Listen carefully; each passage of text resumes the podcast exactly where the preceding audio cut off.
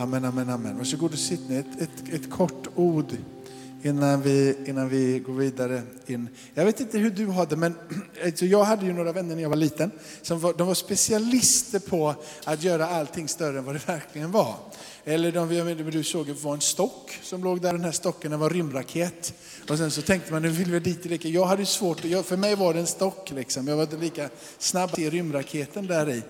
Men vilket fall som helst, nästa gång man kom dit så tänkte jag, nu ska jag få leka med den här rymdraketen igen. Då var det en ubåt. Eh, de enda, kunde liksom vara oändligt stort liksom, med allting som de hade runt omkring sig. Min son, han hade han var liten så hade han en sån här Duplo-figur eller vad det nu än heter. Och han fick för sig att han ville säga de här alla figurerna efter som man satte upp dem på, på led. Alltså, det var krokodilen, och så var det liksom isbjörnen, och så elefanten. Och det, det lät alltid som det var mer än en elefant. Liksom. Det var mer än en isbjörn. Det, var som det fanns liksom inga begränsningar på vad han såg att det här lilla, lilla djuret var. Det, på något sätt så var det leva för honom. Det var, det var större än vad det verkligen var. Ehm, för mig så, så jag är liksom inte där, men jag hade en, en sak, där, om jag ska ha någonting i mitt liv som är lite klenä så är det silvertejp. det, det är så, silvertejp är mer, det, det, det, det finns bara, det finns liksom ingen begränsning på silvertejp. Och jag har en berättelse där, där jag fick verkligen lära mig att silvertejp kan vara bra för allt möjligt. Jag åkte på, på motorvägen Emellan, emellan, jag skulle från Göteborg och skulle upp till mina föräldrar, deras sommarstuga uppe i Söderköping. Och eh, när, när, när vi hoppar in i bilen så är allting frid och fröjd, för vi har bråkat för att allting ska in i bilen och man ska ha in både barnen och, frun och, och grejerna. Och sen så är det ju så här med då att då så skulle jag ha med mig cyklar också då. Så då sätter man på den där cykelgrejen, helst då efter man har stoppat in allting i bagageluckan. För det är ju så otroligt jobbigt när man då har glömt det. Får ta ner alltihop igen och sen så får man hålla på sådär tills man kommer, måste få med allting. Sen på med den här cykelstället och på med cyklarna. Väl gjort detta, då behövdes ingen silvertejp. Men, men när den är på där och vi kör härifrån ut på, på, på väg 40 då och kommer eh, mot Borås. Eh, så ni vet den här vägen som är innan Bollebygd. Du har en mack där nere, en Statoil mack. Precis där uppe på krönet, och så precis när vi liksom är på väg ner, så, så ser jag hur det liksom slår gnister bakom bilen. Liksom. Och jag inser att det här eh, vad heter, cykelstället det har ju ett vika. Liksom. Så det släpar ju liksom. Eh, sitter fast på knoppen, men det ligger liksom bakåt. Eh, och det var, då, det var ju då jag såg silvertejpen mer som silvertejp. Helt plötsligt så fick den liksom en oändliga möjligheter.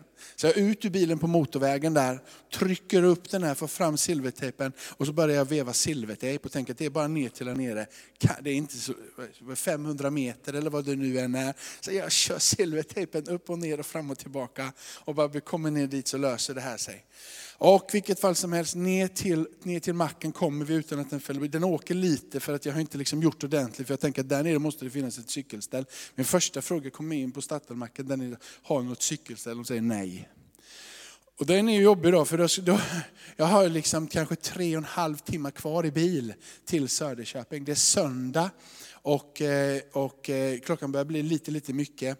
Men vi bestämmer att vi ska käka McDonalds i, i, i, i Borås där på, innan vi stack. Så jag tänkte att det löser sig med mat och sådana här saker. I vilket fall som helst så är det så här, det är bara silvertejp som fungerar. Det finns ingen annan lösning någonstans. Det inga, finns inga remmar som funkar här nu, utan silvertejpen har blivit mitt redskap för att lösa min resa framåt. Och då blir det så här att jag liksom tar upp du vet eh, bakluckan tar man upp och så gällde det att tejpa inne någonstans. Så att jag kunde sen dra över för att få upp lite stabilitet. För nu, vi pratade liksom, vi ska köra ganska långt. Så jag måste få riktig stabilitet i det här och det är ju silvertejp på silvertejp på silvertejp. Och eftersom jag har haft luckan ute och du har cykeln hängande på cykelstället så är det inte speciellt många centimeter däremellan. Så det är in under och det är upp och det är ner. Och när jag står och lyckas med det här så, så säger Helene, och jag är svettig.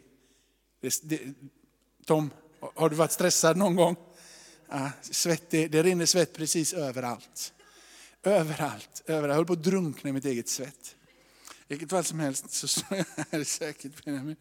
Eh, och i här, i här så, så skjuter, då säger Helena stäng liksom, bagageluckan. Jag, jag, jag glömmer ju ta undan tummen bara. Så hon stänger med min tumme i där. Och det är ju inte mitt fel. Det är det inte. Det är Helenas fel, det kan jag lova. Vilket fall får vi upp där och det gör ju så fruktansvärt ont. Men jag lyckas liksom skrika lite på henne och på mig själv och på alla. Och så säger det är Borås, det är två mil eller vad det är från Bollebygd till Borås. Tung, tummen dunkar som bara den. Men i Borås tänker jag, där finns det ju möjlighet att köpa ett cykelställ. Men när vi kommer till Borås så har ju tiden runnit iväg så mycket så det är stängt på allting som finns. För så går det inte att köpa en enda. Så jag, jag bestämmer för att gå in på macken igen, för har ni silvertejp? Silvertejp är lösningen igen jag kör silvertejpen. Då stannar vi vid den där kubmacken som ligger precis jämte McDonalds i Borås. Har ni kört igenom den här? har ni McDonalds där borta. Jag säger till barnen och Helena, gå bort till McDonalds, köp McDonalds. Ni käkar där inne, ni köper till mig. Och så fixar jag det här med silvertejpen. Hittar lösningen, för jag har en plan. Vi ska vidare, ska inte stanna där, vi ska vidare framåt. Jag behöver ett redskap i min hand för att det här ska fungera. Vilket fall som helst så kämpar jag. Och var jag inte svettig innan så är jag svettig nu. Och det, den sitter fast och jag känner jag är ganska glad och stolt och känner att ja, men jag har nog, det går nog att köra med det här utan att, men det, det, det, det, ja, det är väldigt mycket silvertejp här i alla fall. Och jag kommer bort till McDonalds, alla har ätit, alla är glada och Helena bara, nu, nu tar vi det här och det, tummen dunkar så att jag är så fruktansvärt ont i tummen. Och in i bilen och jag är lite stressad för nu måste vi iväg. Jag säger, jag äter i bilen, jag äter nu bara jag kommer iväg härifrån och är törstig. Så jag öppnar dörren och samtidigt som jag sätter mig ner så hör jag, nej, nej, nej, nej, nej, nej, nej. Och då sätter jag mig på en liter cola eller en halv liter cola och stött kolan där, sätter mig på kolan, det rinner, det rinner överallt. Ni som känner mig vet att då är jag både frustrerad men jag vill gärna göra ordning efter mig. Men jag säger till dem, jag struntar alltihop, bara kör. Så jag sitter tre mil med kola hela vägen upp till Södertälje. Eh, eller Söderköping menar jag. Ja, vilket fall som helst, alltså, silvertejp är bra. Ska vi ta en bibelvers på det? I andra Mosebok, i andra Mosebok så är det så här att Mose blir frustrerad för eh, hur ska farao kunna tro att jag fått ett uppdrag av Gud? Hur ska, de kommer aldrig tro att jag har fått ett uppdrag att ta dem, det kommer inte fungera. Och då säger Gud till Mose, vad är det du har i din hand? Vad är det du har framför dig? Det är en stav som han har i sin hand. Och den här staven gör han ett mirakel med så staven blir en orm. Och det är så intressant för han, får, han blir rädd för den här ormen då, så flyr han undan. Men så, så tar han i, i ormen så blir det en stav igen. Men vad är det du har och vad är det jag har i min hand? Vad är det vi har fått av Gud? Eh, jag började titta på det här med vanliga saker i Bibeln som har fått betyda oerhört stora saker. Ovanligt stora saker. Det lilla har blivit förvandlat. Ofta pratar vi om människor som har varit oerhört små eller eh, eh, trasiga eller inte speciellt betydelsefulla som har fått vara med om att göra stora saker. De har gått från en resa där de inte ens har trott på sig själva till att de faktiskt har blivit övertygade utav Gud att de kan få göra stordåd tillsammans med honom. En lång resa. Ofta så läser vi ju slutelserna redan från början men i vissa fall så tar det flera år innan de har förstått och lärt sig att lita på Gud och våga tro det som Gud sa från början. Mose behövde ett mirakel. Han behövde få ta det som han hade fått i sin hand. Att ta det där och se miraklet framför sig. För att få den kraften som han behövde för att göra det som Gud hade kallat han att göra. Jag är inne i en tid och period där jag försöker studera David och min predikan började med de här små stenarna. Det var där som den här predikan tog sin form och sin fart. Han, han, det är en lång resa, men han blir kallad att bli kung innan kungen som finns är död. Han blir eh, tagen utav, som, som, i sina fars ögon och sina bröders ögon som den absolut minsta i sin familj. Eh, till och med när profeten kommer för att smörja och offra Eh, där och sen smörja, eh, utan att egentligen familjen vet om det, smörja nästa, nästa kung, fått ett uppdrag av Gud. Så jag kallar inte ens pappan på David för att äta tillsammans. Alla de andra kallas på, men inte David. Så David var negligerad där. Han var inte mycket för världen. Men det var inte det som var min känsla när jag kom hit idag och skulle säga. Utan res från att ha gått ifrån att inte tro kanske så mycket om sig själv, till att förstå vem Gud är och få sin tröstan på Gud och hans allsmäktighet. Ni vet, all andlig överlåtelse, all andlig överlåtelse. Om du ska våga lägga dina händer, ditt andliga liv och ditt liv i någonting, så all andlig överlåtelse All andlig överlåtelse, efterföljelse, har sin grund i din övertygelse om vem den allsmäktige guden är. Hans suveränitet. Så när du igenkänner vem han är i sin allsmäktighet, i sin suveränitet, där ligger din kraft i din andliga överlåtelse. Övertygelsen om vem det är jag tror på gör att du lägger ner ditt liv och vill följa honom. Där är överlåtelsen. Och David hade den där överlåtelsen. Han hade lärt sig förstå vem Gud är. Han är den som reser sig upp när ingen annan vågar i hela Israel att säga att den där oomskurne filisten ska vi inte lyssna på. Gud har en väg ur det här. Han har en väg ut ur det här. Det är inte de där stenarna som David hittar i bäcken, fem släta stenar i bäcken. Fem slätar. Vad kan Gud göra med det som du har i din hand? Det är inte det som är poängen, att de är fem släta. När jag vuxit var det som väldigt stor vikt, fem stycken, det är, det är de fem tjänstegåvorna och fem stycken det betyder det här och det här.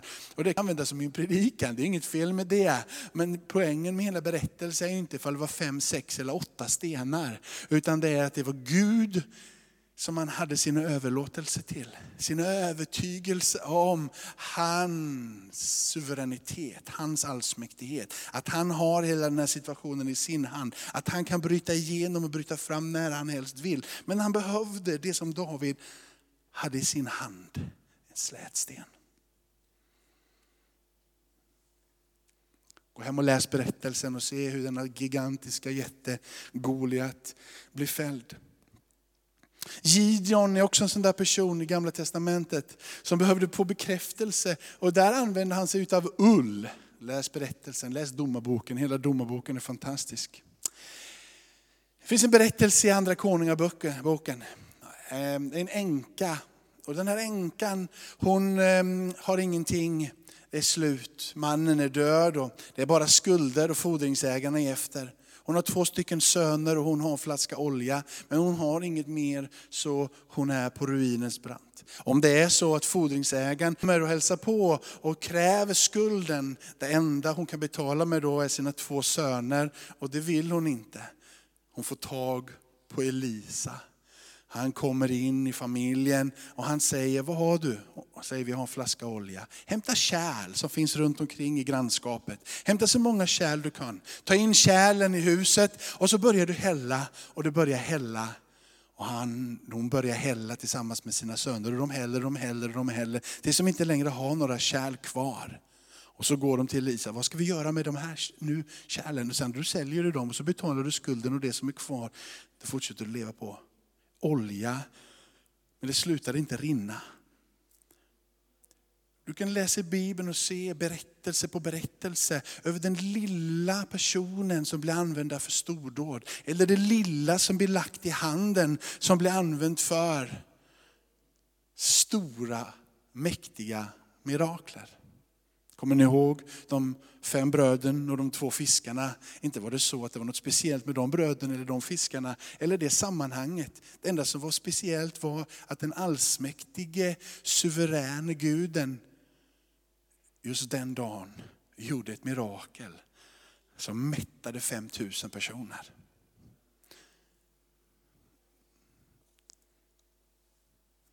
Vad är det du säger att du inte har? Jag har ingen bra personlighet. Jag har dålig karaktär. Jag har dålig familj. Jag har dåliga relationer. Jag har inga pengar. Jag har inga betyg. Jag har inget jobb. Jag har ingenting. Jag har ingenting. Jag har ingenting. Frågan är ju inte vad du inte har. Utan frågan är, vad är det du har?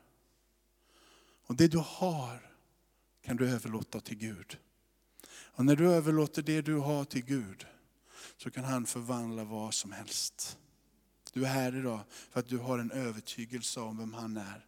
Du har en överlåtelse till honom på grund av din övertygelse. Kan du inte ta det du har i din hand och på samma sätt som du har överlåtit dig själv, överlåta det som du har i din hand. Kanske bara ha lite silvertejp. Men det du har i din hand, det går att överlåta till honom. På samma sätt som du har överlåtit dig själv till honom. Och han för dig på en resa fram till att du ska bli den som du ämnat att vara. För att fullfölja Guds plan för ditt liv, Guds kallelse för ditt liv och stiga ut i det som Gud har för dig. På samma sätt vill han ta det lilla du har, det du ger till honom. Och låta han få ta det och föra det till den platsen där det kan få betyda ett, eller en förvandling för någonting som är i stort behov utav ett vidrörande. Amen. Ska lovsångarna komma så ber vi en bön och sen så ger vi tillfälle för, för förbön.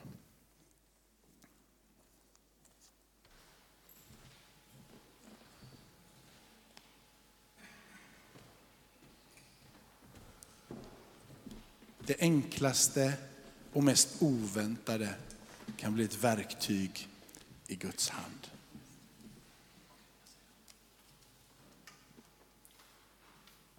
Det enklaste och det mest oväntade. Jag ber Fader i himmelen, Herre, när vi går in på avslutet, vi börjar sjunga lovsång i tillfälle för förbön, att vi får förstärka vår överlåtelse idag, bara så vi, vi är övertygade om vem du är, i din allsmäktighet och suveränitet. Vi kapitulerar inför allsmäktig Gud, vi kapitulerar inför